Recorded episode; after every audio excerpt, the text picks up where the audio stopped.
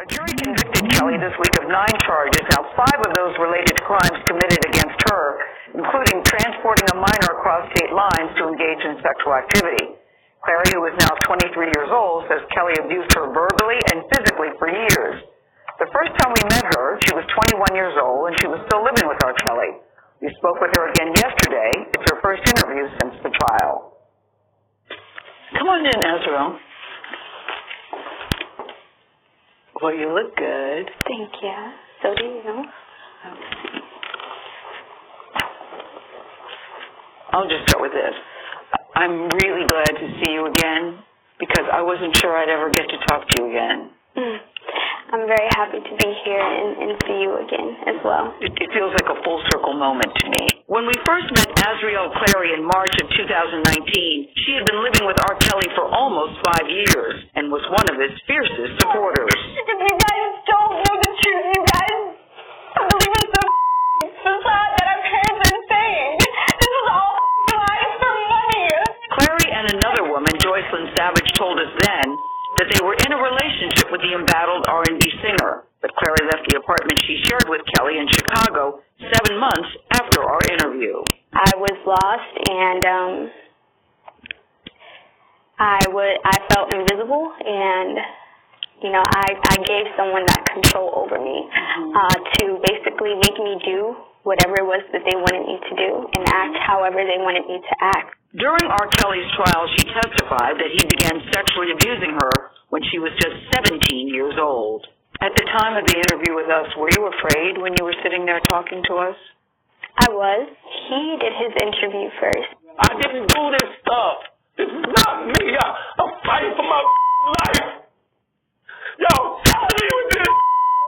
He came in and he told us to be angry and be upset and she's gonna try to do this and you're gonna Oh, he told you that? Yes. And and so we were we came in angry. So he told you be angry? Yes. And um I was scared because I was like, I don't want the world to see me this way. You know? Mhm. I don't I'm loving, I'm caring, I'm compassionate. Mm-hmm. And um no one got to see that side of me. Yeah, you know, it's interesting because your dad called me after and said, that is not my daughter. That is not who she is. That is not how she speaks. That is not what she believes. During the trial, you testified that uh, you said I was not honest in the interview that you did with us. What, what were you not honest about? Everything. Everything. Everything. Yes. You you know, before that interview, um, you know, he had us practicing every single day, Practicing what? answering questions. And if he didn't like our answer, he would tell us exactly what to say and how to say it. So anytime you mention Wow, anything, yeah, I'm just, I'm stunned by this. yeah. So anytime you mention, Anytime you mention anything about sexual preference, we already know to say, I'm not here to talk about that.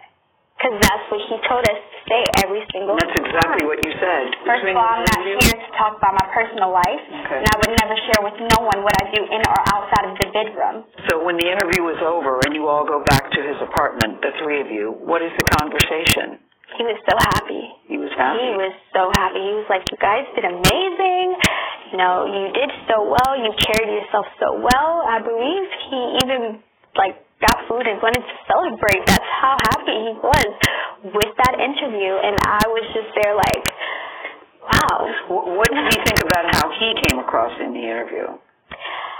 Uh, truthfully, he think I think he he believed that he had he done he had done well. He he felt like he had really uh did a made a great reflection of himself and where he was in life and how all these women were lying on him and how all these people were just you know out to get him and you know that sympathy card that he just loved so much. Did you ever have conversations when he wasn't around to say, this is not good, this is not healthy, we got to get the hell out of here? Did you ever have any conversations I like feel that? like a lot of people tried, but everyone always got beat over it because he was very good at manipulating the situation. So even if he knew or not, he would basically say, he could come in this room right now and he would say, you know, I've already spoken to Joy. She already told me exactly what you guys have been talking about. You have five minutes to be honest, or you're going to be thrown around this entire room. Everything that we were living in had become very normal. And um, to, I had to break out of that. I had to realize that this is actually abnormal. Yeah, the dysfunction was so prevalent that after a while it did feel normal to you? It did because it was not only me, it was other women, other women who were older than me. You know, when I met him at 17, he had four other women. And so these women are all normalizing his actions, and you have assistants normalizing his actions, and you have workers and security and everyone else that normalizes it. So you, me being very young at that time, I just learned to normalize it. What do you think anybody could have said or done to help you leave the situation sooner? Nothing. Nothing. Nothing. I feel like that is something that I would have had to have woken up for myself, something that I would have had to realize on myself. And you know, a lot of people don't realize with victims, the more you try to help them, the more it upsets them sometimes you know. Your interview stands out because you were one of the few who we've heard who defended him so vocally and so adamantly and now ends up testifying against him. Well, your testimony was very key, mm. Azriel. It was very key.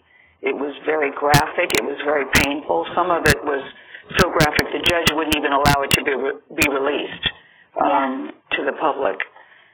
And I'm wondering what it was like for you sitting there, uh, looking at him while you're testifying about what your life had been like with him?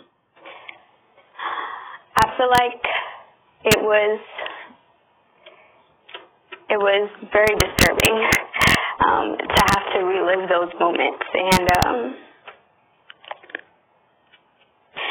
I don't know. A piece of me was happy because I felt like happy.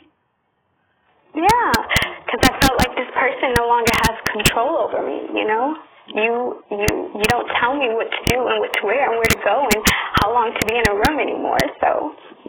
Mhm. I think the fact that you're sitting here today is very brave and very courageous that you would come back and sit down and want people to see yeah. who you really are. I think it's very important. Um, you know, even I have to take accountability for my actions it's okay to reevaluate your life. It is okay to change your mind. You know, you are never too old to wake up and say, hey, I thought this was good for me, but it's actually not.